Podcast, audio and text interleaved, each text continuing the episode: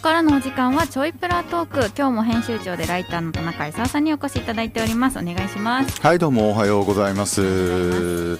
なんかちょっとあれですね。あの札幌らしからぬあの暖かい秋。いや本当ですね。ねなんかあのあれ土曜日なんかすごく特にね、暖かかったみたいで、あのオータムフェスト最終日がちょうどいい天気になったんじゃないかって気がうっかり一回も行ってないんですよ。ダメじゃないですか行かなきゃ。なんでしょうね。いろんなこう絡みが絡みはな大してないんですが。あの先週ちょっとここお休みさせていただいたのは、はい。えっと22日から26日までちょっと大阪の、あの実家の方に帰ってましてね。あの実家をこうあの誰も今住まなくなったんでこう売却しようという。売却しようというのであの不動産屋さん6軒ぐらい来てもらって、あの家でねいろいろな話。勉強になりますね。でも全然そんなことあの家売ったことないんで。そうですよ うねんまあこのとまあねいやわかんないあんまりその皆さんも売ったことないと思うんですけれど売ったことないんでだから、ね、いろんなこう条件があったりとか考えなきゃいけないことがあったりとかそもそもあの売るのに2種類あるとかあ要するにその業者さんに買い取ってもらうかあの仲介っていう要するにその一般にあこの家売りますよってこうじ、まあ、広く知らしめてで売り主じゃなくて買い主が現れるのを待つ。でその仲介をやってもらうっていうのといや売り方に2種類あって。そういうのをいろいろ聞きながらですね、えー進めてたらうちの家の前の道路が実は道路ではないとかね。法律上の道路じゃないみたいなうちの家の前の道路が。行き当たりになってる突き当たりになってるからかもしれないんですけどだからその場合ちょっといろんな手続きが必要になるとかですね。まあ厄介なまあまあなんか、うん、面白いっちゃ面白いんですけどね。徐々にそれ辺をやっていこうというふうに思ってるんですけれども、んでね大阪の実家にその行って帰りあの大阪国際空港というか俗に言う伊丹空港っていうねあの空港で往復したんですよ。で帰りがけはあの、まあ、午前中にもう家を出てで昼過ぎにはもう空港に着いて空港で昼ご飯を食べようと。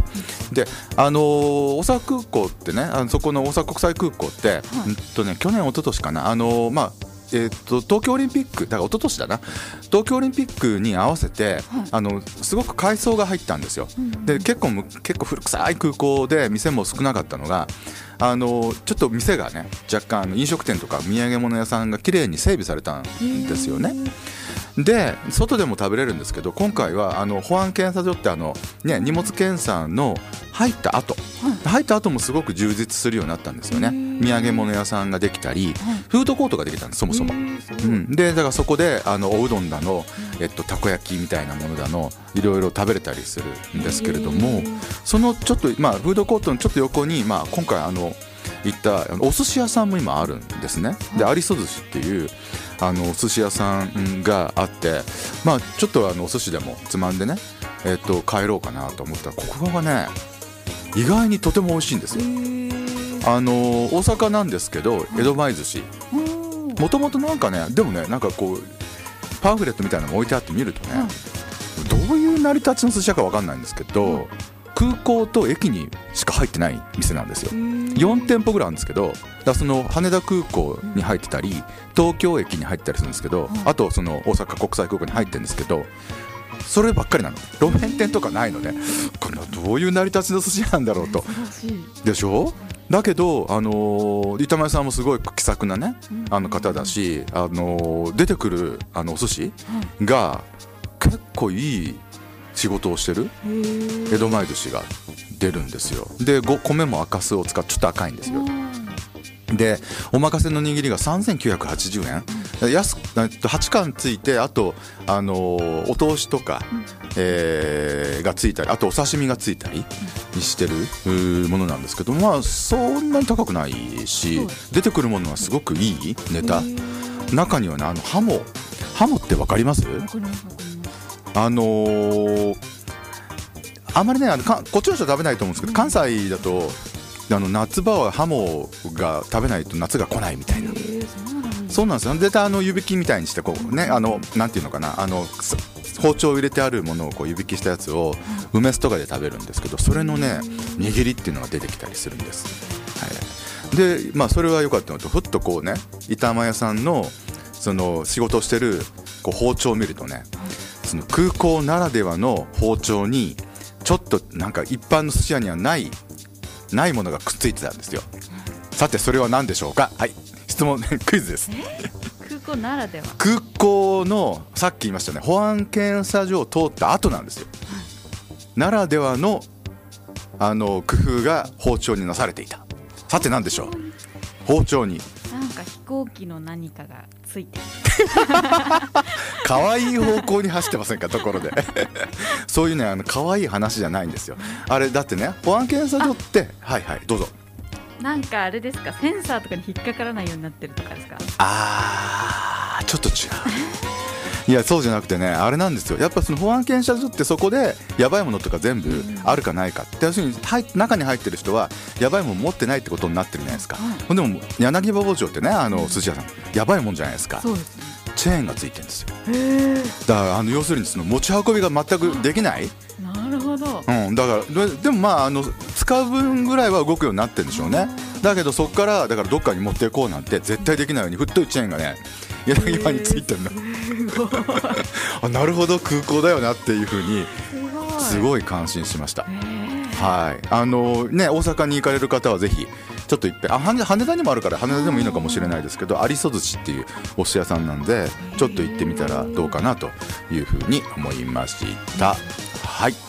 さてあの先週はですね、あのー久しぶりにほらこちらでもあの午後お話になっているあの飛瀬さやかさんがあのもともともちろんあの彼女は女優さんではあるんですけれども落語もやるんです。はい。で月に1回あの大雪寄せっていうのであの蕎麦屋大雪っていうお店があるんですけれども、そこであの話をするんですよ。3人で。あおじさん2人と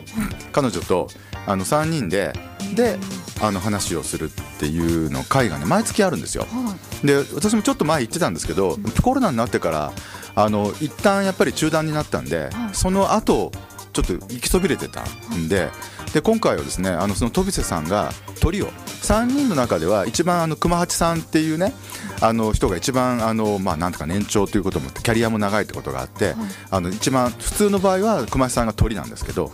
今回はその飛瀬さん、うん乙姫っていうんですけどね。あの乙姫さんがあの鳥を取る会だっていうんで。あの聞きに行ったんですけどね、先週。あのねやった演目があの中村中蔵っていう歌舞伎役者のね話があるんですよ。江戸時代のねあの歌舞伎役者なんですけどあんまり僕も詳しくはないんですがあの要するに普通のこの歌舞伎役者のこう血筋のいいとこじゃなくて、全然全然あの普通の人からあののし上がっていくんですよ。役者として。っていう物語で講談でもやるみたい。であの神田伯山って最近ほら結構出てるあ知りません？あのテレビなんかもよく出てるあの40ちょい前のあのく講談師さんがいるんですけどね人気の、まあ、彼なんかもすごくよくやってる演目なんですけどね。それを飛瀬さんが45分。えー、すごい。でねやっぱあのーやっぱり芝居やってる人だからうまいねっていうかもう後半ぐらいも聞きちゃってるっていうかね。芝居だって役者やってる人が役者の話するんだからっていうのであの久しぶりに堪能しましたね。いう。どういっぺん中田さんも行ってみたら？その。行ってみたいです。あのあれだから戸別さんに聞いて次な来月今月もう多分確か25あたりだったと思うんですけどあのそのお蕎麦屋さんに行ってね、であのお蕎麦屋さんであの、まあ、飲み放題でおお料理も出てくるんです、でお料理とお酒を楽しみながら落語が聞ける。とで終わった後はあの落語やった人も一緒になって飲んでるっていうそういう楽しい会なんですよね。あの興味ある方はあの大雪寄せでネットで検索してみればですね、わかんないな。あんまり最近出てこないんだよな。あの蕎麦屋大雪は出てくるんで蕎麦屋大雪が出てきたら電話で聞いてください。詳しいことは。今の話に興味がある方はね。はい、そういう風にしてもらえればいいかなと思います。先週はですね、あのまあ大阪からに先週末い先々週末行って、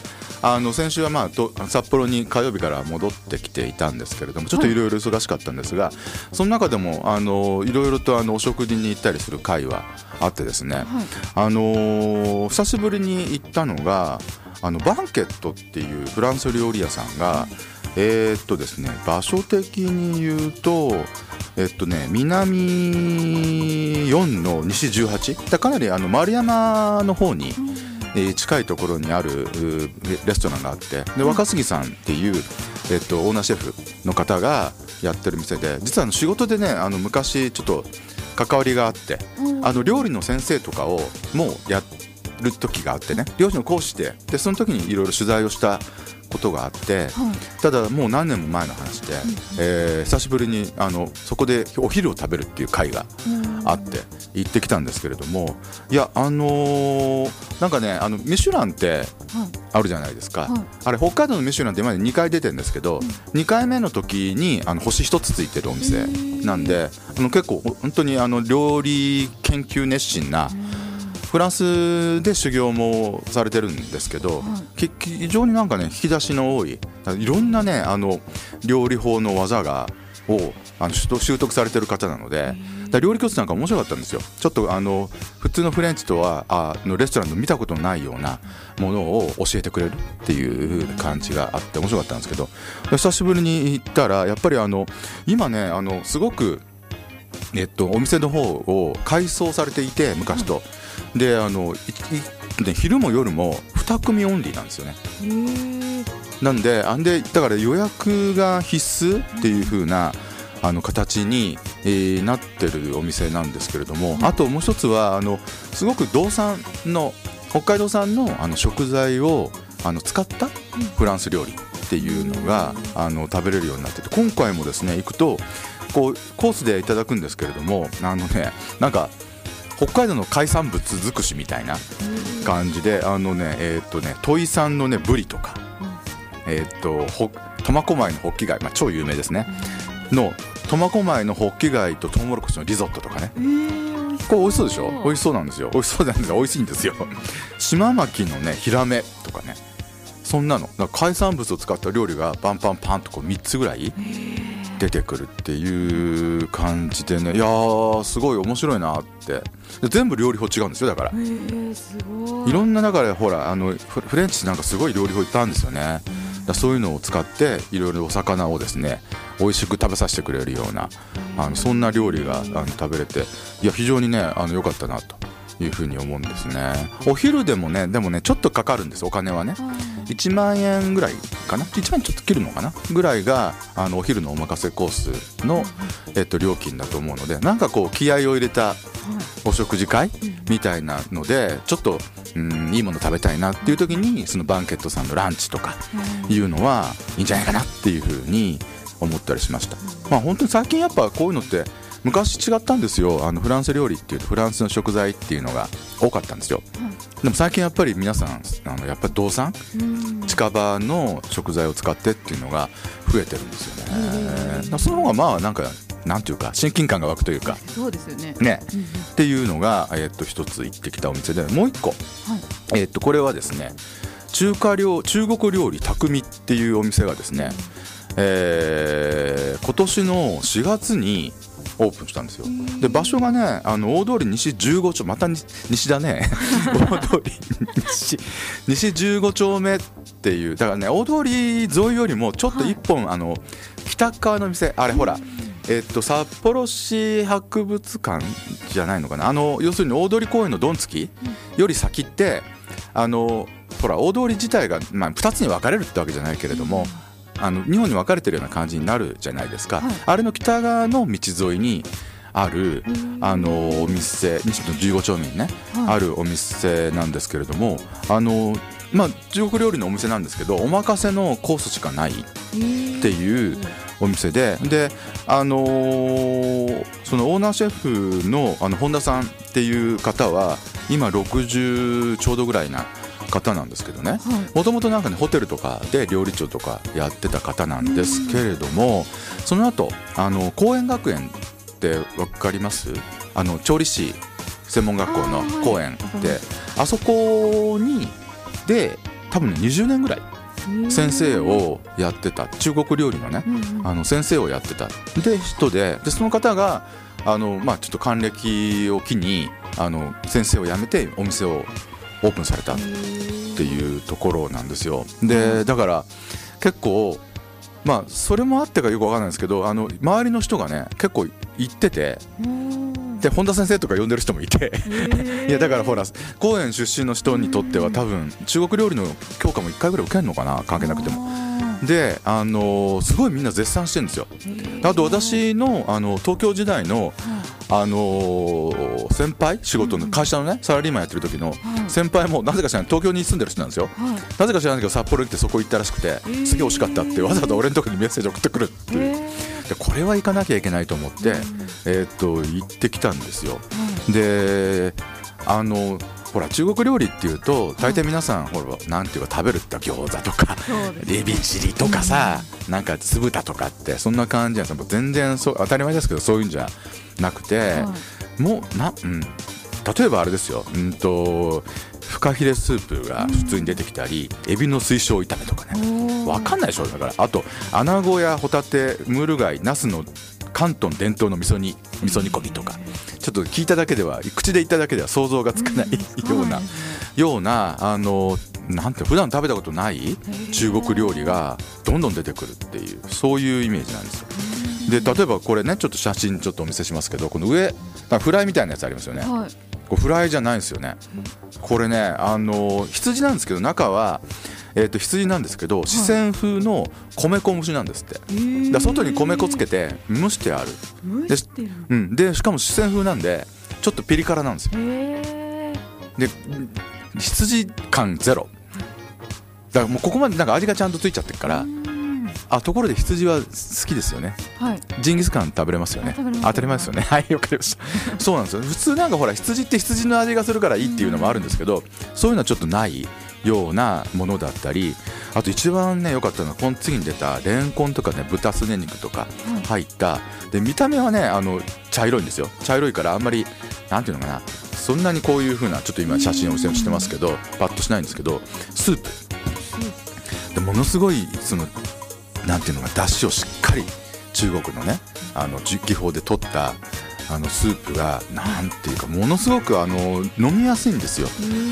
そのすごくなんか味がきついとかそういうんじゃなくてなんかスルスルって入るんだけど味奥が深いと。でこういうあの中華料理のスープってあのこう煮て作んないんですよね。あのね蒸すんですよ。スープのあの鍋をあのせいろの中に入れて蒸すんですよで加熱してスープ取るんですね。でこれなんでそっちの方がいいかっていうとせいろ蒸しにするとあの減らないんですよ。あのほら直火でやると蒸発していくじゃないですか。だからどんどん凝縮していくんですけど蒸すと凝縮しないんですよね。水分がほらずっとあるわけだから。でそれで美味しいスープが取れるという。へえだからやっぱねさすがあの中国料理の先生をずっとやってらっしゃった本田さんだけあってなんかそういうなんか食べたことない中国料理？でもなんか面白い組み合わせの食材もいろいろ凝ったやつが来るんですけどいろいろ食べれる。最後あのチャーハンはチャーハンであの広東の中華ちあの中国にもあのソーセージみたいなやつあるんですよね。中国風ソーセージみたいなのあるんですよね。それを使ったチャーハンなんですよ。めちゃうま。めちゃうまですねで最後があのちゃんとねあのデザートもあって、はい。マンゴープリンと自家製のね月餅ってわかります？おか中国のお菓子でねあのおまんじゅうみたいなやつだけど中にいっぱいなんかいろんな具が入ったやつ、あれ自家製の月餅と。で最後まで楽しめる。中国料理の。そうなんですよ。あのーちょっと場所的にはねはい中途中途半端なとこにあるんです。うちからはね近いんです。うちから歩くとねあー。15分ぐらいで行けるんですけどその、えっと、中国料理匠ね。あのタクっていうのはテーブルのタクっていう字ですね。に味っていうふうに書くんですけれども、あのぜひ行ってあのね、えっと、今言って夜のねお任せコースで、えっと、8800円税込みなんです、えー私はちょっと飲みすぎたんでで あのいろいろお酒も多いんですよ。あの紹興酒も4種類ぐらいあったかな。あとワインボトルのワインなんかもあの結構あって、えー、とお酒が好きな方もお酒こう飲みながら、あの楽しめるようなお店なんですよ。でまたねあのその本田さんと奥さんがはい。やってるんですけど奥さんってそういう風なあの飲食業をやったことない方であの初めて、えっと、要するにフロアに出てらっしゃるみたい。えー、そうなんですよ。だからそのねなんかね奥さんの一生懸命やる感じがとても可愛いです一生懸命ちょっとビールがねちょっとこぼれたり「はーとかいう そういう感じがね またいいんです。いいんですって。どういう趣味なんだよ。だあのね2ヶ月に1回かな3ヶ月に1回か料理が、うん、と変わるっていうんでまたねあの今多分秋の料理なので、えっとまあ、もちろん行かれたらいいと思うんですけど私らはまたな冬になったらまた行ってみたいなというふうにあの思ったりしましたね。はい、中国料理匠。あのぜひちょっと皆さん気になったら調べていってみてはいかがでしょうかと。はい。さて、えー、っと久しぶりに、あの試写を見た新作の映画をですね、一本ご紹介したいなと。えー、っとえー、10月の、えー、っと7日金曜日に、あの公開になる映画で「えー、っとバッドガイズ」っていう、バッドガイズね。バッドガイズという、あのドリームワークスっていうねアメリカのアニメの二大巨頭の、えー、ドリームワークスの新作のアニメ映画ということになります。ドリームワークスっていうと例えばあのシュレックとかね、うん、あのボスベイビーとかね、まあ、そういうのがあのだから、えっと、ピクサーが一方にあるとすれば、あのドリームワークスが一方にあるっていうそういうアニメになるんですけれども、はい、でまあアニメ映画なんかね私のその映画好きのお友達もなんか、ね、アニメっていうと敬遠する人が結構いるんです日本ものに限らず日本でもその海外のものでもっていう方がいるんですけど、はい、今のねアニメってちょっといっぺん見たらどうかと思うんです。その特に海外の方って敬遠する人が結構いるんですけれどすごいやっぱねレベルはね高いんですよ。で何がレベルが高いかっていうとその、そのまあ大体あの CG アニメになってるんで、まあ、見た目感じが大体わかるじゃないですか。シュレックみたいな感じっていうような絵で、ちょっと日本のアニメと若干違うような、3DCG アニメ的なところがあるんですよね。ああいうもんなんですけど、あの昔に比べて格段に動きがその人のとかキャラクターのがナチュラルになってて本当になんか人が演じてるんじゃないか表情も含め思えるぐらいなあの出来なんですよ。だからそな多分あのあのモーションピクチャーっていう話があってなんか実際の演者があの人間のね、演じたやつをこういっぱいこう端子が体中についててそれをキャプチャーしてあの CG アニメに落としてるっていうやり方をやってるのかもしれない。結構そういうの多いんでだけど本当に見てるとその動きのナチュラルさにちょっと感動するぐらいなんですよ。っていうのが大体その人間のキャラならねあそんなのだって人間がやりゃいいじゃんと思うんですけど、アニメですからこれ人間じゃないんですよ。これなんかねもともとのこの、えっと、バッドガイズの原作って、なんかね子供向けのコミックらしいんです。子供向けのコミックらしくてなんか世界的にはね人間もちゃんと暮らしてんだけど、こう一緒になんていうのかな動物が人間みたいな形したっていうか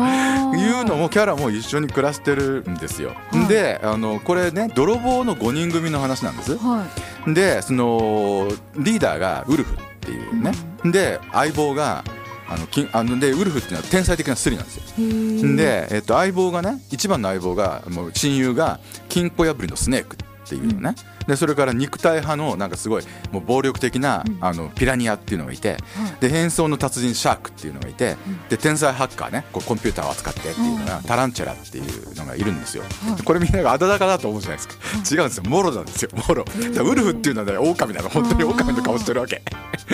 でスネークっていうのはヘビなの本当にヘビなの。ヘビが服着てるの。よくキャラうまく作ってるなとは思うんだけど、本当になんかそういうの。でそういう キャラが、例えばウルフにせよ、まあ、顔は狼だけど体はまあ人間みたいなもんだから、あの動きが滑らかだっていうのとそのキャラクターが立ってるっていうふうな感じなのと泥棒ムービーなんですよ要するに、そう。でもそのシリアスなやつももちろんその児童向けのコミックが原作だから、シリアスな感じでは全然なくて、はい、むしろちょっと明るい目のものなんですよね。でしかもこれ原作のそのアニメもそうなのかどうかわからないんですけど、はい、そのアメリカの映画ってその泥棒の映画ってね、はい、とかその、まあ、そういう映画ってその実写の有名な映画っていろいろあるんですよ。はい、見てるかどうかわかんないんだけど、パルプフィクションとか知りません？タランティーノって監督がね作ったパルプフィクションちょっと古い映画があったりとか、オーシャンズイレブンとかって知りません？あれねとかはひょっとしたら知ってるかもしれないですけど、そういう風な映画が下敷きになってるんですよね。このアニメって。で例えばあの冒頭のシーンって、はい、そのウルフその狼男と、はい、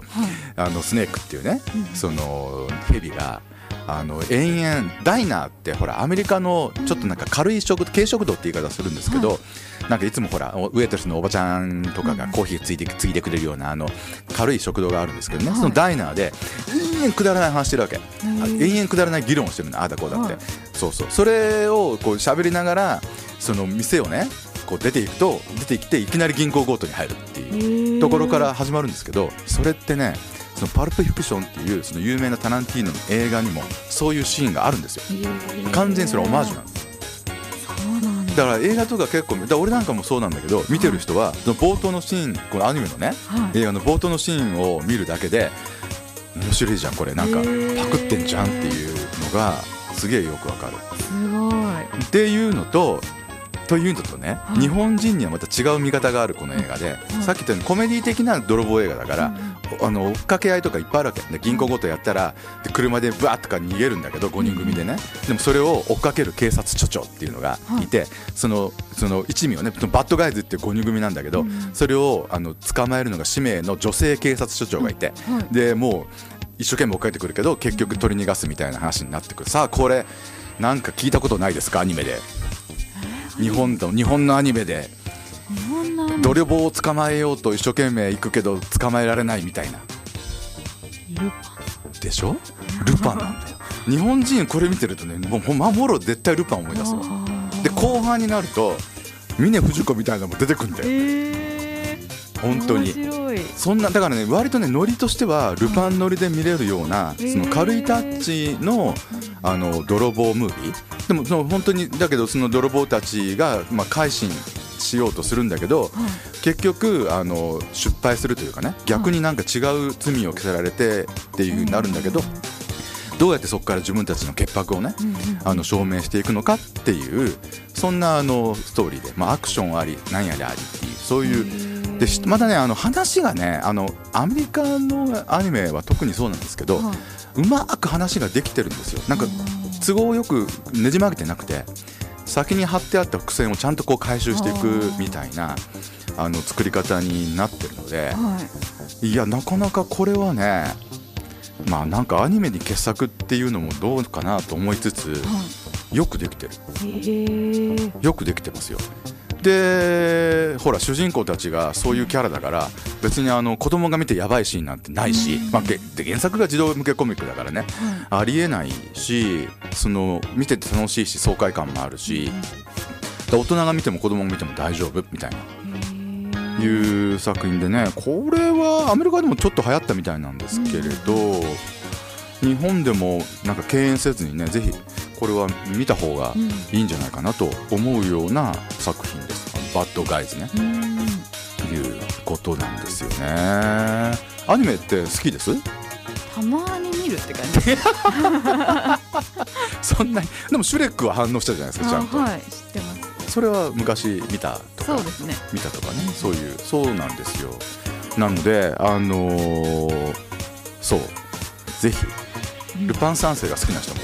ルパンは見てるんだ。ルパンは知ってますね。テレビで？そうです。よくあのロードショーでやってるんで。はああ明かりを捨てるとかねい。あーそうそう。そういう人はぜひあの見てほしいなと思います、はいえっ、と今さっき言ったように10月7日にえっ、とロードショーで公開になります。札幌ではえっと、札幌シネマフロンティアと、えっと、ユナイテッドシネマうん。2つで、えっと、公開になりますのでバッドガイズぜひ見てください。はい。とい